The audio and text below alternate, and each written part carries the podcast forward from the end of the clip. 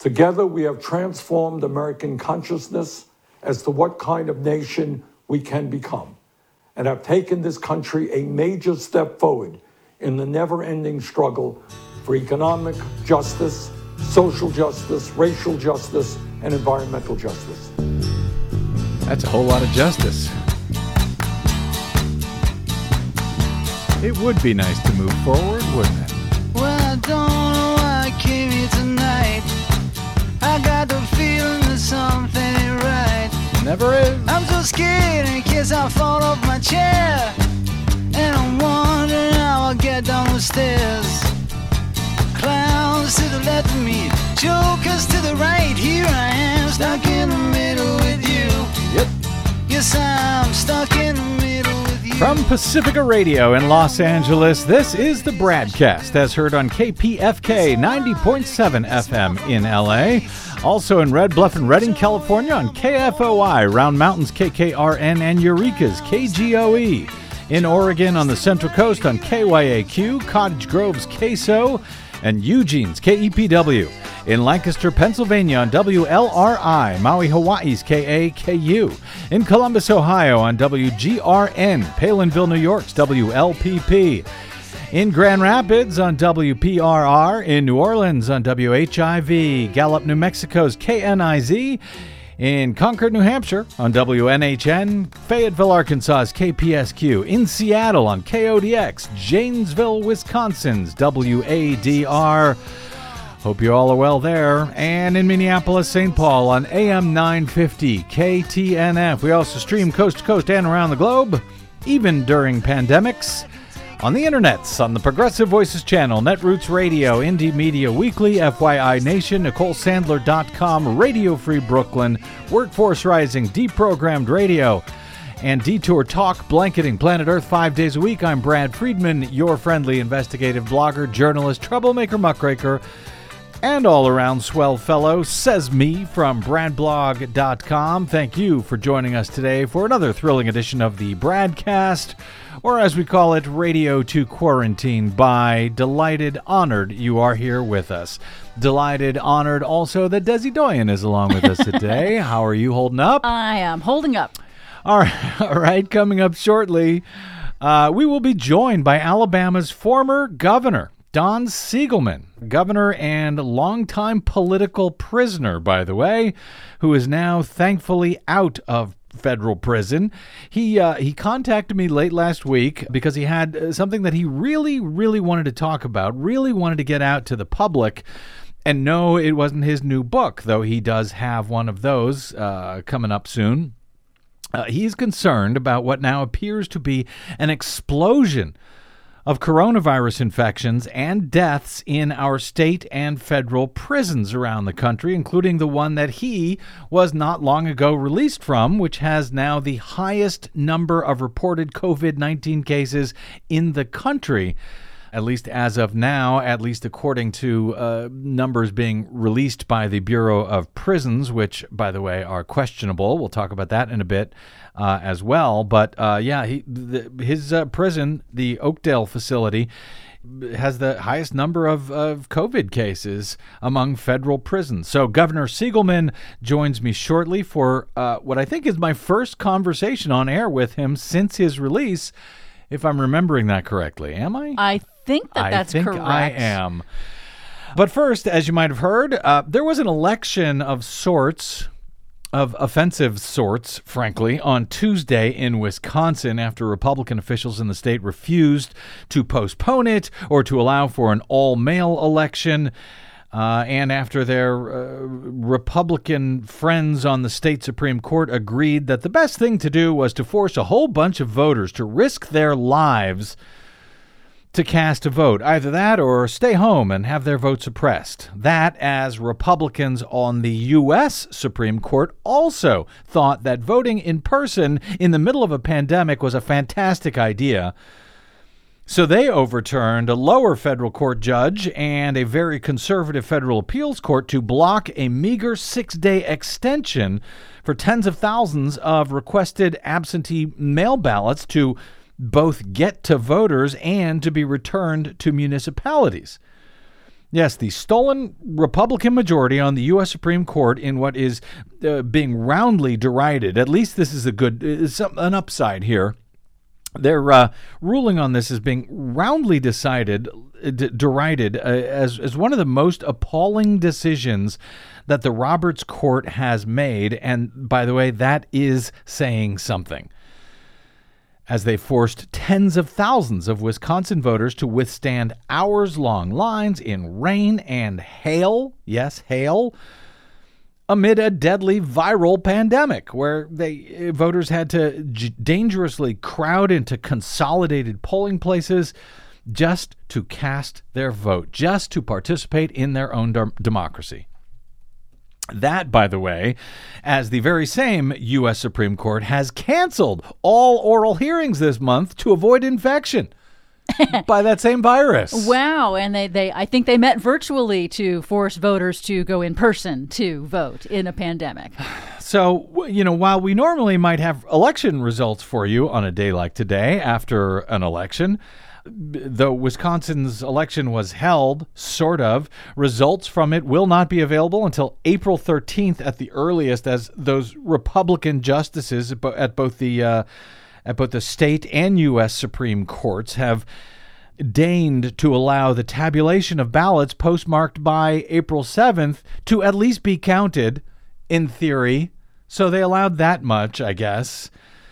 So, uh, when those results are finally reported, we will, of course, let you know what they are, whether they are to be regarded as legitimate or not. Uh, one of the reasons, perhaps the main reason, that Republicans were so eager to hold the election on Tuesday instead of postponing it, despite all of the uh, Democratic governor uh, Tony Evers, his attempts to postpone it or change it to an all vote by mail election. One of the reasons Republicans really, really wanted to risk the lives of Wisconsin voters was a key statewide Supreme Court election with an incumbent Republican state Supreme Court justice on the ballot. Justice Dan Kel- Daniel Kelly was running against the uh, progressive supported candidate Judge Jill Karofsky. And though a pickup by Karofsky would not give Democrats a majority on the bench, it would put them a little bit closer with right wingers then outnumbering liberals only four to three on the Wisconsin Supreme Court, and uh, a chance then to later reverse that, bringing Democrats back to a majority on the Supreme Court, uh, at least in a couple of years. So for that, to maintain their 5 to 2 majority on the court, Republicans were willing to potentially kill thousands of their own fellow state residents, especially since a larger turnout was expected by Democrats in this election than Republicans, given the ongoing presidential primary on the Democratic side and no such primary on the Republican side. But as of Wednesday morning, that Democratic primary now appears to be all but over. Senator Bernie Sanders ended his presidential bid on Wednesday, making Joe Biden the presumptive Democratic nominee to challenge President Donald Trump in a general election campaign that will be waged against the backdrop of the coronavirus epidemic. As uh, AP reports today, Sanders initially exceeded sky high expectations about his ability to recreate the magic of his 2016 presidential bid and even over, uh, overcame a heart attack last October. But he couldn't convert unwavering support from progressives into a viable path to the nomination, it appears, with quote unquote electability fears, fueled by questions about whether his democratic socialist ideology would be palatable to general election voters.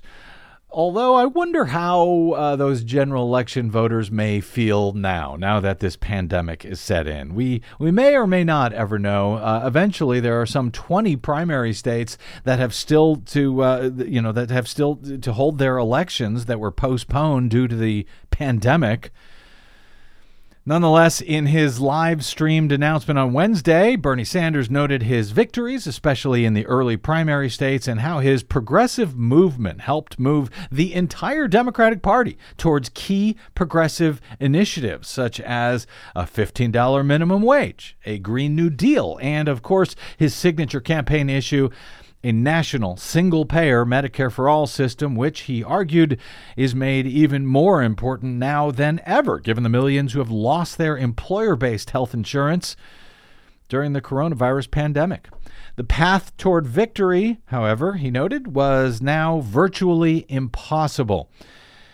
He called uh, Joe Biden a very decent man while not explicitly endorsing the former vice president in his live streamed remarks, adding that his his name, that Sanders' name would remain on the ballot in states that have not yet held primaries so that he can gain more delegates and exert significant influence on the Democratic Party platform. I wish I could give you better news, but I think you know the truth and that is that we are now some 300 delegates behind Vice President Biden, and the path toward victory is virtually impossible. So while we are winning the ideological battle, and while we are winning the support of so many young people and working people throughout the country, I have concluded that this battle for the Democratic nomination will not be successful. And so today, I am announcing the suspension of my campaign. Please know that I do not make this decision lightly. In fact, it has been a very difficult and painful decision. Over the past few weeks, Jane and I, in consultation with top staff and many of our prominent supporters, have made an honest assessment of the prospects for victory. If I believed we had a feasible path to the nomination, I would certainly continue the campaign. But it's just not there. I know that there may be some in our movement who disagree with this decision, who would like us to fight on to the last ballot cast at the Democratic Convention. I understand that position. But as I see the crisis gripping the nation, exacerbated by a president unwilling or unable to provide any kind of credible leadership, and the work that needs to be done to protect people in this most desperate hour, I cannot, in good conscience, continue to mount a campaign that cannot win and which would interfere with the important work required of all of us in this difficult hour. But let me say this very emphatically. As you all know, we have never been just a campaign. We are a grassroots, multiracial, multi generational movement which has always believed that real change never comes from the top on down, but always from the bottom on up. We have taken on Wall Street, the insurance companies, the drug companies, the fossil fuel industry, the military industrial complex, the prison industrial complex, and the greed of the entire corporate elite. That struggle continues. While this campaign is coming to an end, our movement is not. Dr. Martin Luther King Jr. reminded us that, quote, the arc of the moral universe is long, but it bends toward justice, end quote.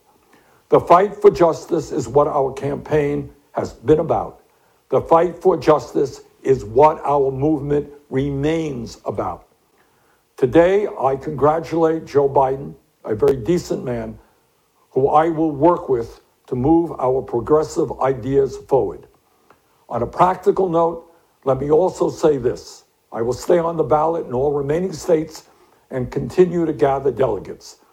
While Vice President Biden will be the nominee, we must continue working to assemble as many delegates as possible at the Democratic Convention, where we will be able to exert significant influence over the party platform and other functions. Then, together, standing united, we will go forward to defeat Donald Trump, the most dangerous president in modern American history. And we will fight to elect strong progressives at every level of government, from Congress to the school board. As I hope all of you know, this race has never been about me. I ran for the presidency because I believe that as a president, I could accelerate and institutionalize the progressive changes that we are all building together. And if we keep organizing and fighting, I have no doubt but that that is exactly what will happen. While the path may be slower now, we will change this nation and, with like minded friends around the globe, change the entire world. On a very personal note, speaking for Jane, myself, and our entire family, we will always carry in our hearts the memory of the extraordinary people we have met across this country. We often hear about the beauty of America, and this country is incredibly beautiful. But to me, the beauty I will remember most is in the faces of the people we have met from one corner of this nation to the other. The compassion, love, and decency I have seen in them makes me so hopeful for our future. It also makes me more determined than ever to work to create a nation that reflects those values and lifts up all of our people. Please stay in this fight with me. Let us go forward together. The struggle continues. Thank you all very much. That was Bernie Sanders, obviously.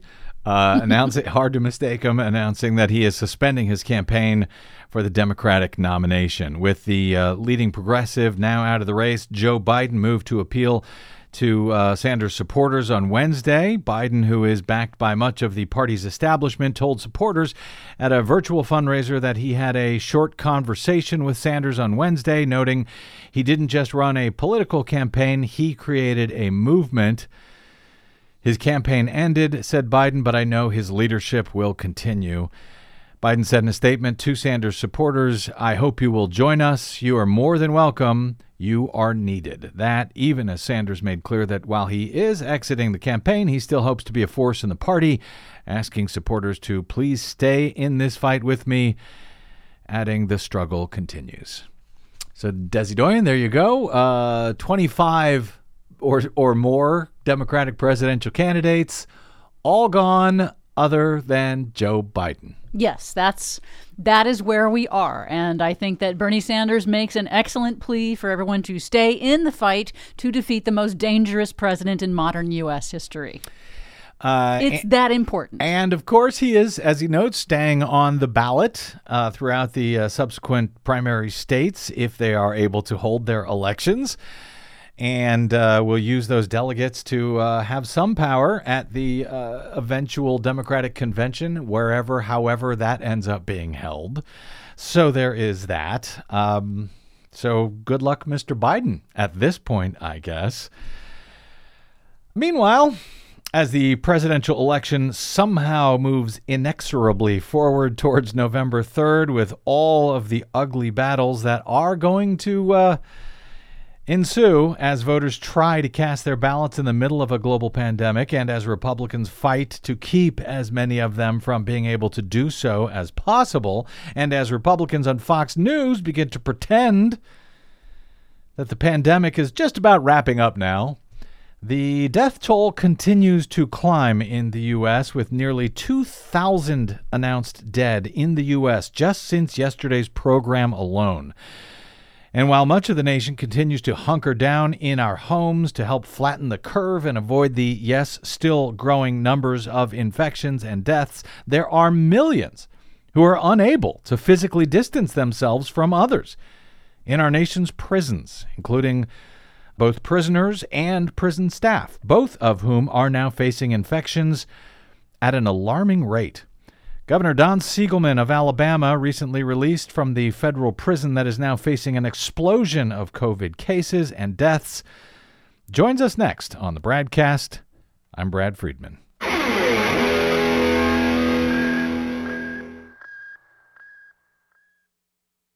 Hey, this is Brad. Do you enjoy your non corporatized, commercial free broadcast? Yeah, me too. But we need your help to stay that way.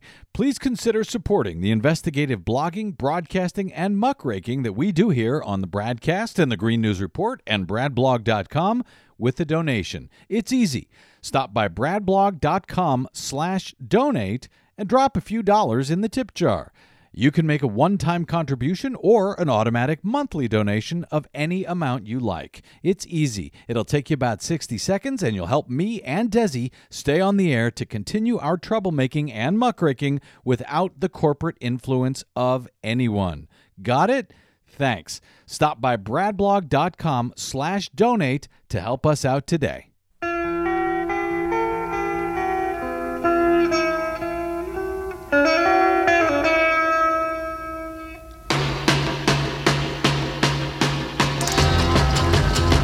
Welcome back to the BradCast. Brad Friedman from BradBlog.com. Inside a county jail in Alabama in mid March, which is an eternity ago in coronavirus time, two inmates threatened to commit suicide if newly arrived Immigration and Customs Enforcement detainees they feared had been exposed to the virus were not removed.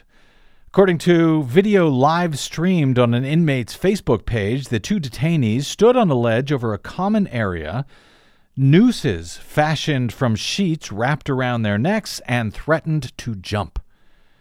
We're not having no more people come in here with that symptom, said another inmate in the video, which was obtained by the Washington Post. We're not trying to put no more lives at risk. The three new detainees had described being brought to the facility in the same van as an individual who was visibly ill and wearing a mask. Inmates said in interviews with the Post. An ICE spokesman said he did not know whether the detainees had been tested for the virus or not. The hours long standoff ended, thankfully, when guards moved the new arrivals to a different unit of the Etowah County Detention Center in northern Alabama, according to the inmates.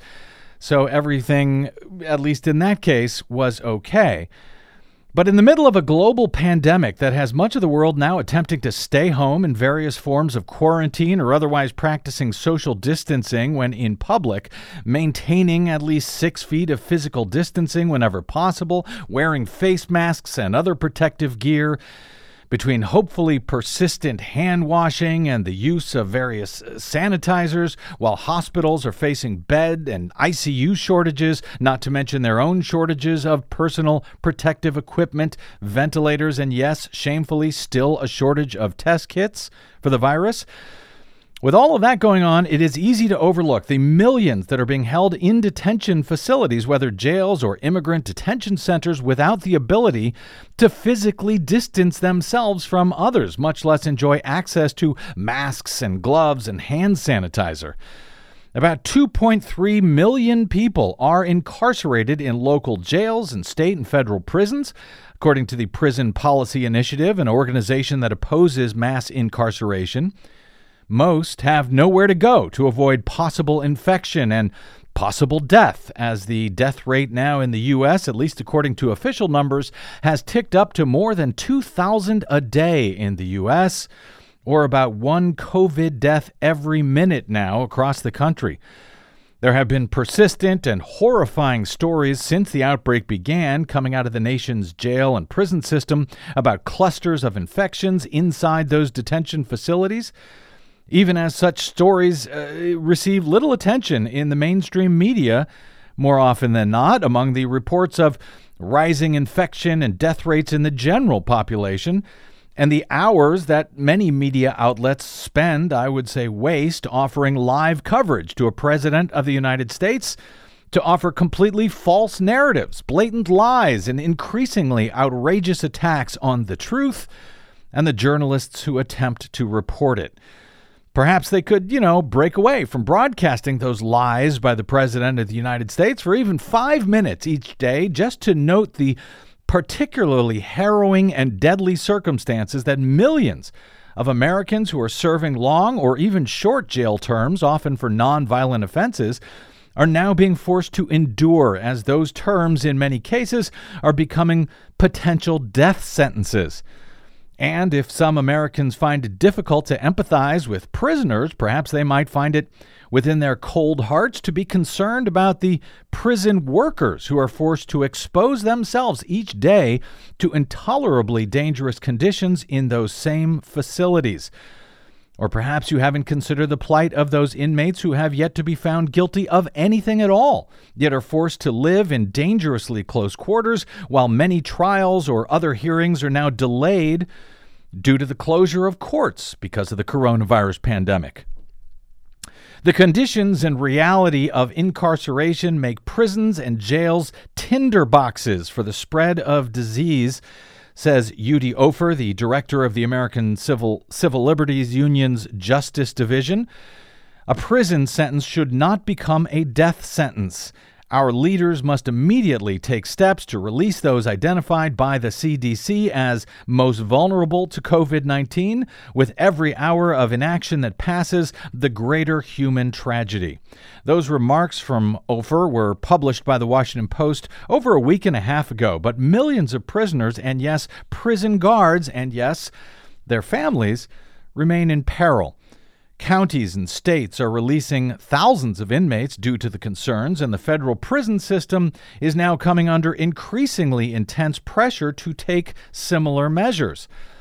Meanwhile, as the New York Times reported on Wednesday, an hour or so before airtime today, the county jail in Chicago, a sprawling facility that is among the largest in the nation, has now become the nation's largest known source of U.S. coronavirus infections, according to data compiled by The Times.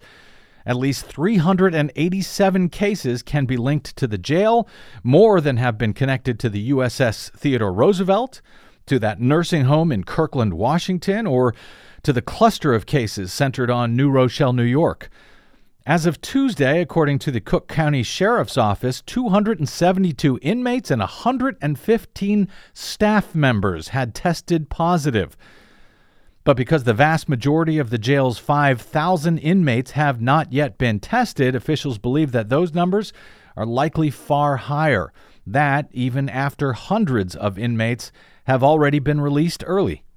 In New York City, Jails like Rikers Island are also seeing infection rates grow exponentially despite promises from city and state officials of mass releases of inmates, but those have happened too slowly, according to the inmates and staff and their families.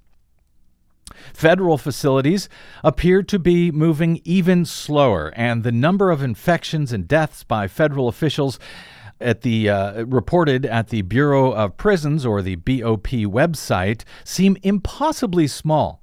As of April 7, the website reads this afternoon, there are 241 federal inmates and 73 BOP staff who have tested positive for COVID 19 nationwide.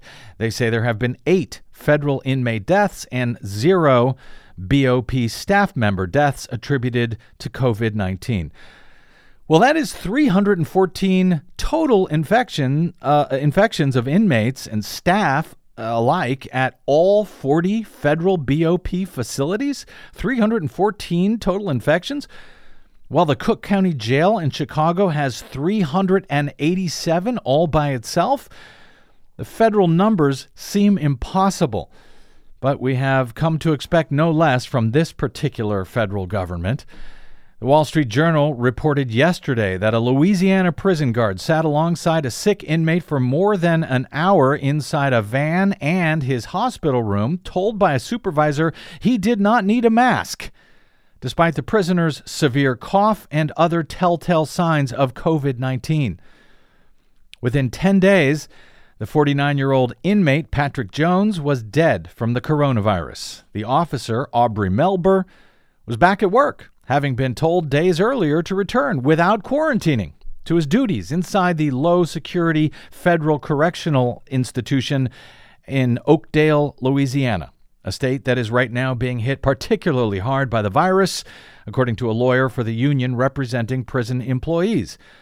On Monday this week, the American Civil Liberties Union filed a class action lawsuit against the Federal Bureau of Prisons director and the Oakdale prison warden, accusing them and Attorney General Bill Barr of not moving fast enough to save the lives of inmates from what may be the worst coronavirus outbreak in the federal peniten- uh, penitentiary system according to BOP's less than forthcoming numbers in any event. Of the of the 8 federal inmates known to have died from COVID, 5 have been at the Oakdale facility.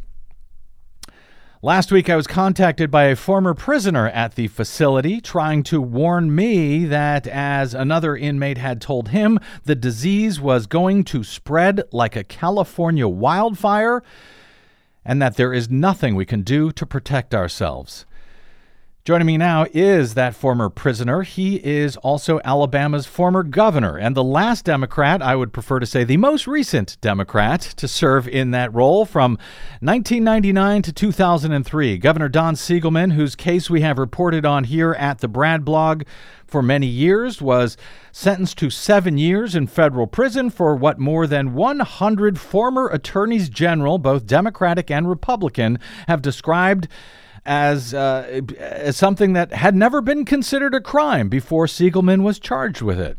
A bribery bribery related charge in which in which Siegelman did not personally benefit by one dime, and in a case so marred with prosecutorial misconduct tied to Karl Rove and Siegelman's Republican predecessor in office, Governor Bob Riley, that many, including us, have characterized Don Siegelman as little more than a political prisoner targeted by the Bush administration and Republicans at the time, as he was once seen as presidential timber as a very popular governor from a southern state and the only person in Alabama's history to have served in all four of the top statewide elected offices, from Secretary of State to Attorney General to Lieutenant Governor and Governor, that until he was taken down by a dubious election in which ballots were found to have been changed in the middle of the night on a Diebold optical scan tabulator.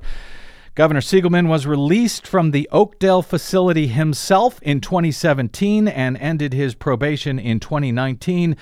And I am delighted to have him back on the BradCast, even under these uh, horrific circumstances. Welcome back to the BradCast, Governor Siegelman.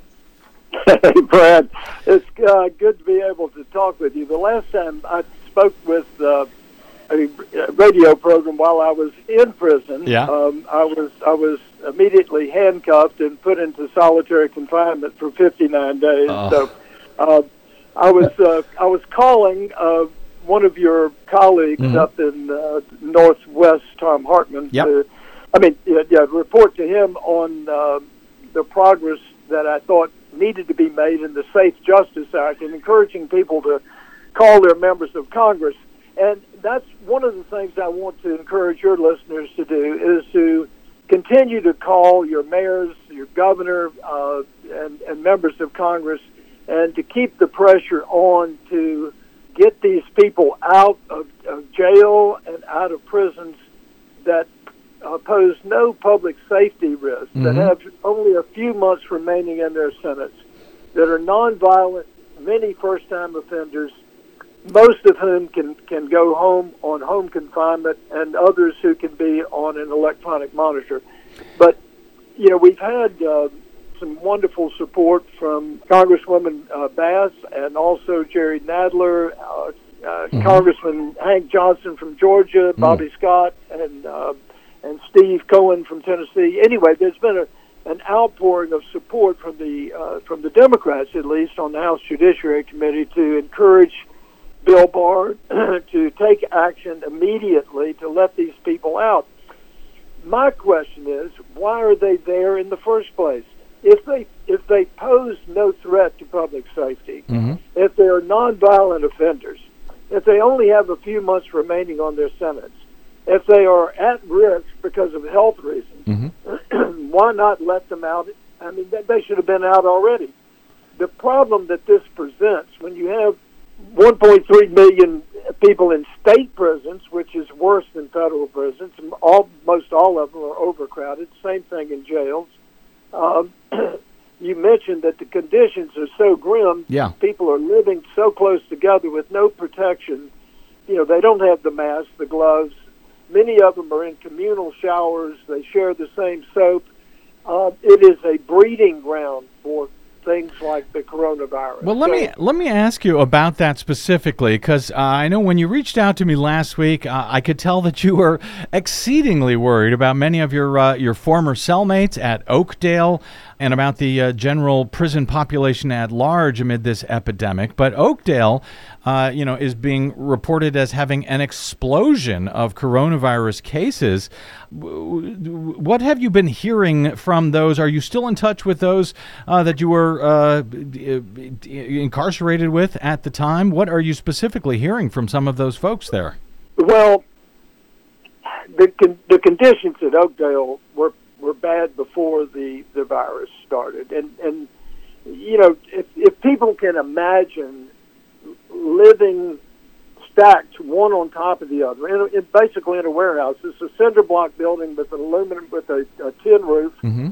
You know, you, they're stacked one on top of the other. They're so close together you can actually reach out and touch the other inmate if you wanted to do that uh, while you're lying in your bunk Mm-hmm. some in, in one in one room in Oakdale where I was for a period of time, we were stacked three on top of each other, not just a regular bunk bed, but it was was called the submarine room because you you felt like you were that's where where you were because it was so crowded. You you absolutely couldn't do anything other than go to your bunk and lie down. Couldn't sit up in bed because there wasn't enough room to sit up. But there, there is no ventilation. The doors are shut. The windows are locked they have fans that blow dust and, and whatever else from one end of the dorm to the other. Uh, they have stopped the fans so that now, you know, you know, inmates just hear each other cough and sneeze and mm-hmm. and and you know whatever else. But you know, there's nothing to protect an inmate from breathing in what other inmates are exhaling, coughing, or, or expelling from their bodies. so uh, it's a dangerous situation. And there's no way. Uh, have you heard? Have they taken any particular uh, extra measures in the middle of this uh, pandemic to somehow separate prisoners more, or is there just nowhere to go, nowhere to move, folks? Well, they're not taking any any extra precautions to to move them, and the problem that is evident in the ACLU lawsuit is that it takes the BOP forever to do anything, to implement anything. You know, part of the mentality is if prisons are full, everybody keeps their job. Uh, you know, you know, prosecutors, judges, lawyers, the, the the guards. You know, everybody's everybody's. It, it's a it's a system that feeds off of itself. So there has been over time. Uh, you know, with the lock them up and throw away the key attitude, particularly on the part of uh, prosecutors and judges who seek the public approval for reelection, uh, you know, to give long sentences without regard to whether it makes any uh, any any sense uh, in terms of what's in the best public benefit or what's in the best interest of the, that uh, trying to uh, rehabilitate that inmate. I want to give you one quick example, and then I, I'm going to uh, give it back to you, Brad. But I, I wrote a lot while I was in prison. Of course, I had I had a lot of time to write. I had five years, so Right. there was no excuse no excuse for not writing. And, and one of the things, of course, I wrote a book that's out and will be available on Amazon, "Stealing Our Democracy." But in that book, I talk about one inmate, uh, Juan Garcia. I, I struck up a conversation with him and started looking over his uh, his his legal documents, and he had been arrested in 1994 for a half ounce of marijuana, got a felony on probation. 97, uh, half ounce of marijuana or more, uh, uh, felony probation.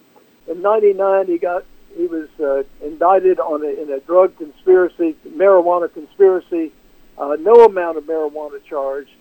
He had served 19 years in prison for piddly amounts of marijuana. Mm-hmm. And, you know, those are the kind of people who don't need to be in prison in the first place. Mm-hmm. And, or if they do, you know, surely to God, not for 19 years.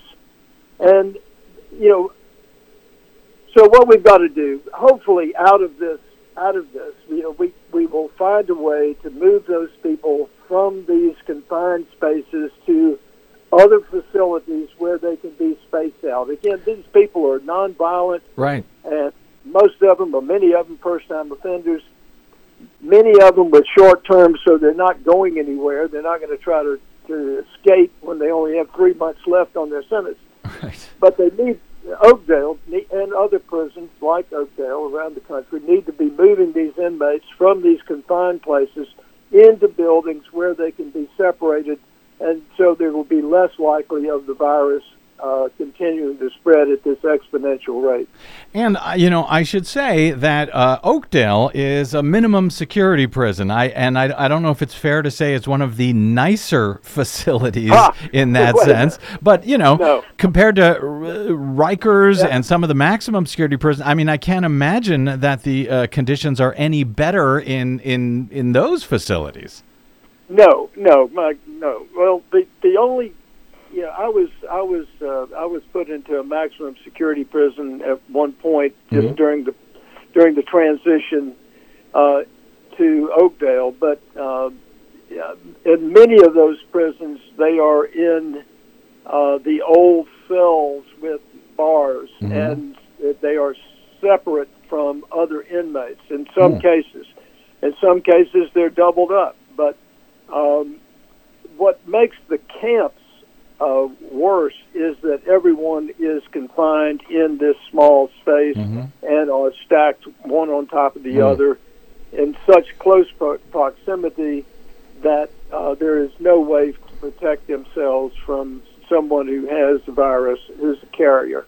Eh. So it's a, it's a, it is a, you know, they're like it's so the virus is going to be like shooting shooting fish in a barrel. Yeah. or they'll- so it's it's a dangerous situation. Yeah, I mean, as I was uh, working on uh, preparing to talk to you today, I was looking at one story after another with one person after another, whether it's a, a, a prisoner, whether it's a guard, whether it's an attorney, uh, advocates, uh, all sort of, you know, referring to these places at this time as death traps and saying over and over again, you know, we're talking about prisoners who were not sentenced uh, to a death sentence. And yet, that is what many of them are now facing unless something is done. Also, uh, Governor, uh, the. Um, you had mentioned a, a number of Democrats uh, that were, were trying to do something on this and encouraging folks to contact their own uh, representatives. I should also note that uh, Republicans, as well, at least uh, Senator Chuck Grassley, Senator Mike Lee, have also been trying to push Attorney General Bill Barr to take action here.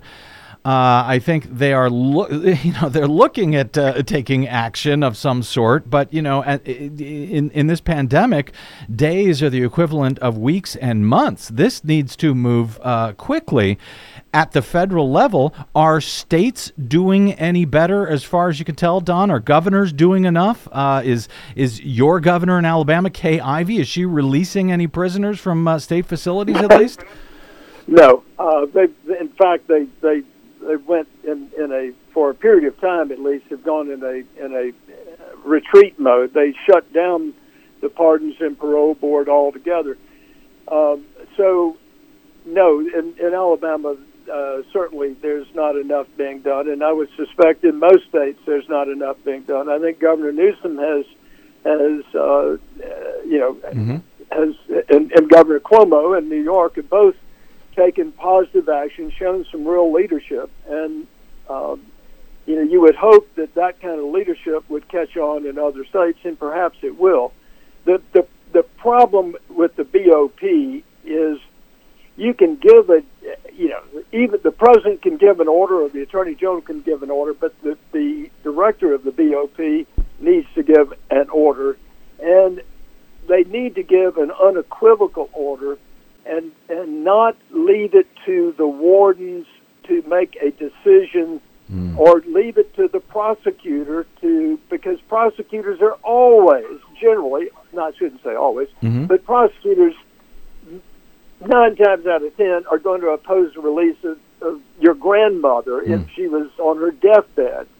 So you know uh, they need to just say inmates that are nonviolent that are pose no public safety risk uh, need to be released or at least placed in another facility where they are separate separate from other other inmates. Those people who are three months away from being released anyway, send them home to a to home confinement. Right. If, or, or people who are on in in uh, in jails for uh, parole violation, if they can't make bail, so what? You're going to save the state and the taxpayers' money or the city money if you let them out because they're you know, we're going to spend more keeping them in than they're going to pay in bail. And again, I, I, you know, that's one of the reasons why I wanted to underscore, you know, if if there are people out here listening to this show who, for whatever reason, are not particularly sympathetic to prisoners, I think they should be. But even if they are not, be concerned about the staff members. Be concerned about the staff members' families uh, in all of this, because you know, with uh, an explosion of cases in one federal prison, does not only affect those prisoners, it affects uh, you know the staff, their families, and everyone in the community uh, around them. And of course, Louisiana, in the case of the Oakdale prison, uh, Louisiana is one of the nation's hot spots right now for all of this. Um, Governor, you mentioned the uh, uh, that the, the fact that uh, is they, they're closing parole and probation boards amid all of this, closing them, I guess, because of the virus. They can't meet, but that means that people who might otherwise be uh, soon on their way out are are actually being held longer than they might otherwise be. Well, yes, um, and you know you've got a, a confluence of uh, you know you've got uh, both victims advocates who want to be informed before someone is released, and prosecutors who want to be informed and play a role before someone is released. But if you if you just look, don't you know, don't talk about releasing violent offenders. You know, let's look look at releasing first time nonviolent offenders, um, and who pose no public safety risk. Like And- that, like that fellow Juan Garcia, who sold a little bit of marijuana. Is he still in uh, in Oakdale? No, I, I I wrote a petition for clemency for him, and and, Mm-hmm. and my one of my one of my few successes while I was there. But yes, he got out. In, uh, I think in May of uh, uh, 2017. Be- before I, before I let you go, Governor, uh, a couple of just well, we mentioned uh, Governor Kay Ivey in Alabama. Uh, she was among the slowest to respond to this outbreak, famously saying that uh, Alabama was not California or New York. So she didn't take any special precautions there at the time. I believe she has finally relented and issued a. Uh, a stay-at-home order in, in Alabama, where there's been more than 2,000 cases and 64 deaths. Uh, am, am I right about that? And are uh, folks, your fellow uh, uh, residents there in Alabama, finally following these uh, stay-at-home orders? Well, actually, I think the, the the the public was far ahead of the governor in this case. They were they were already, you know, practicing social distancing, staying at home and away from work. Uh, so we, for the most part, from what my personal observation and knowledge, I think people were doing it uh, before the governor uh, issued the order. But it certainly is help helpful to have that that leadership from the top and we would hope that the president of the United States would get on board and and uh, you know follow the advice of his uh, health uh, you know the people who know health and health care and and uh, and you know Yeah. take this a little bit little bit more seriously. Yeah, we would we would hope, Don, but uh, we can keep hoping. I'm sorry to say. Yeah, don't, don't don't hold your breath. Yeah, not for this president. Uh, and uh, before I let you go, also, I, I just want to check uh, to see uh, both how you and your family are doing right now. We've had both of your children on this show over the years. Uh, Dana and Joseph, are you guys all weathering this uh, nightmare personally okay for the moment? Yes, Dana, uh, as the state would have it, is here with us in Birmingham, and my son is uh, uh, now one of the lawyers for the mayor in Atlanta. So, and his his wife is the emergency room nurse at Emory. So they're they're uh, he's well looked after for sure. Uh, but I'll, I will pass along your your best wishes, and I, I again I want to commend your governor and. Um, for his leadership, and um, you know, I, I would I would uh, join Jane Fonda's call that maybe Governor Newsom could also lead the country into uh, the right attitude for combating climate change. There's an idea. Yeah, we're all uh, very proud of Governor Newsom. Frankly, it's it's it's nice to have a public official one can be proud of. I'm sure he'll screw it up soon enough, but for now, we're all feeling Maybe, maybe not. Maybe not. Maybe not. I hope not, because I actually I do like him quite a bit. Uh, Governor Siegelman, uh, we hopefully we can have you back in better times to talk about your your book that is. Uh, I think it's on it's on sale, but it's not yet available. Am I right about that? Stealing our democracy. Yeah, stealingourdemocracy.com will get you into our website or just go to Amazon and you can pre order it. And I would encourage you to do that. Also, for Amazon Prime members, you can watch the documentary that was made about my case. And it's called Atticus versus the Architect. And that'll, that'll give you a flavor of what the book is about. Of course, um, you know, you can probably tell by, by my passion here that what I want to do now is uh, speak out loudly and clearly for criminal justice reform so that we can uh, protect those most vulnerable and also uh, uh, restore our democracy in this country. Tall orders uh, ahead of you, Governor. Uh, but if anyone can do it and if anyone can stick on it, I'm sure it will be you. Folks can uh, find the book at stealingourdemocracy.com. We will link to it, of course, at bradblog.com. The book is called Stealing Our Democracy How the Political Assassination of a Governor Threatens Our Nation. Uh, Governor Don Siegelman, I'm glad you are out and about and, uh, well, now you're back in in your house. but hopefully you are uh, you are safe uh, along with uh, your family, and greatly appreciate you joining us on the BradCast today and uh, helping us to uh, ring this important alarm, sir. Thank you, Brad. Look forward to talking to you again. Me, as do I. Thank you. Okay, let's take a quick break. Uh, good, good to talk to the governor. Yes, uh, After, it's nice to hear that he's of these- doing all right Yeah, after all these years. yeah. Glad the the worst is behind him, and I do look forward to his book. Stealing Our Democracy. Anyway, and he's got a lot to talk about in that regard. Anyway, let's take a quick break here and. Well, uh, we'll see what we come up with. right after this, you're listening to the BradCast. I'm Brad Friedman.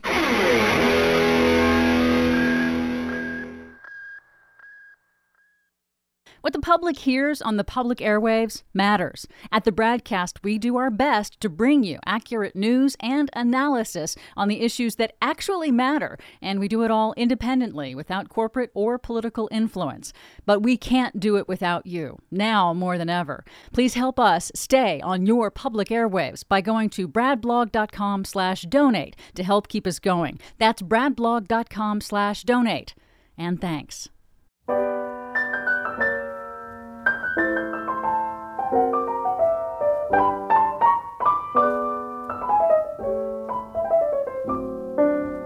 You must remember this. A kiss is still a kiss. A sigh is just a sigh. Yep. Welcome The back. It's the Bradcast. Brad Friedman from bradblog.com. I, you know, for some reason, I've just had, uh, it feels like World War II to me with all the rationing of toilet papers and hunkering down. So that's, uh, th- th- that music has been on my mind lately. Thank you very much. Um, I should have asked Governor Siegelman ha- if he had heard from uh, any of Donald Trump's people about a potential pardon. Oh. I mean, after all, Trump pardoned uh, Democratic Governor Blagojevich, but I guess Don Siegelman made the mistake of not appearing on Donald Trump's TV show, The Apprentice. True, and not praising him uh, fatuously, Well, no yeah, matter at every opportunity. And you know what? Blagojevich, uh, you know, pretty much everyone agrees that he tried to sell a Senate seat. Nobody seems to say, oh, he got robbed. Whereas Don Siegelman, you had more than a hundred attorneys general, both Republican and Democrat, saying this guy got screwed, that this was a political prosecution. Anyway, I'll ask him about that next time. Meanwhile, a majority of Americans now 55% say that the federal government has done a poor job preventing the spread of coronavirus in the United States. You don't say. That's up eight points in about a week, according to a new CNN poll, as the nationwide death toll from the virus rose above 12,000. Well, you know, uh, frankly, I'm glad it's up 8%, uh, but still, it's only 55%. Only 55% say the federal government has done a poor job. Yeah, that's shockingly low when you consider that 12,000 Americans have now died. 80% feel the worst of the outbreak is yet to come. Well, that's good. Not that the worst is yet to come, but that at least 88%, uh, 80% uh, get it now. While uh, most, 55%, feel that Donald Trump could be doing more to fight the outbreak. And 37% say they have grown more concerned about the coronavirus in the last few days, that far outpacing the just 5% who say their fears have eased recently. So there are 5% of Americans who are feeling better lately for some reason. About one in five, or 22%, say they personally know someone who has been diagnosed with the virus, a figure that is double the share who said so in a Washington Post ABC News poll conducted just two weeks ago. So I guess as more people know someone who is personally affected, they start to give a damn a little bit more, I guess. Just under half, 46%, say it is at least somewhat likely that they or someone in their family will contract the virus. And there are deep disparities by socioeconomic status and partisanship in American uh, in Americans' level of confidence that they will be able to get treatment should they become ill with the virus. So it depends where you come from on the uh, economic stratosphere, whether you think you'll be able to get care or not if you do get hit. A majority, 52%, say they disapprove of the way Trump is handling the coronavirus outbreak. Did you get that? only 50 it is a majority but is it only 52% of americans disapprove of what trump is doing I, I, think that that's a measure of how the corporate media is very inconsistent in how they cover this you know. Oh look trump's got a new tone. He goes right back to the same insane comments and lies that he's been telling from the white house press briefing room. So 52% disapprove 45% approve. Both figures disapproval and approval have risen since early March, when 41 approved and 48 disapproved, and 11% were not sure. Still, just 43% say that the president is doing everything that he could to fight the outbreak, while 55% say that he could be doing more, including 17% among those who approve of his handling. So some people approve of the way he's uh, doing this, and stay, say that he still could do more. Also, 18% of Republicans think that he could do more. Uh, but I should say that's just 18% of Republicans think he could do more. Apparently, the rest of, of the Republicans think he is doing a fantastic job. And by the way, as you move through these numbers, you see that you know what? They pretty much mirror his approval ratings that have been, you know, pretty much 50 something disapprove, 40 something approve, pretty much that have been uh, the same for the entirety of his presidency by and large. So whether you think he's doing a good job is just related to uh, on coronavirus is related to whether you think he's doing a good job overall and probably all related to what news outlets you watch. Exactly.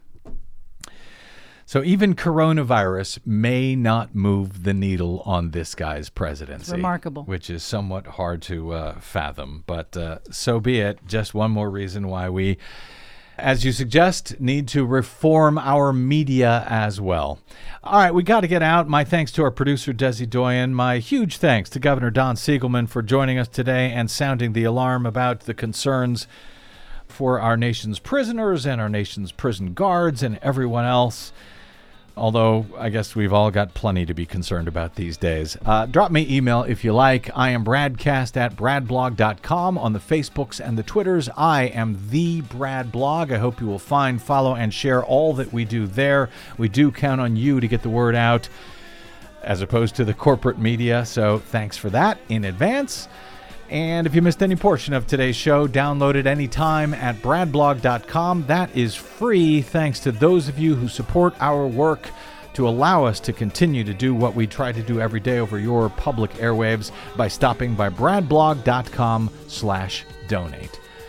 That's it. Until we meet again tomorrow, I'm Brad Friedman. Good luck, world.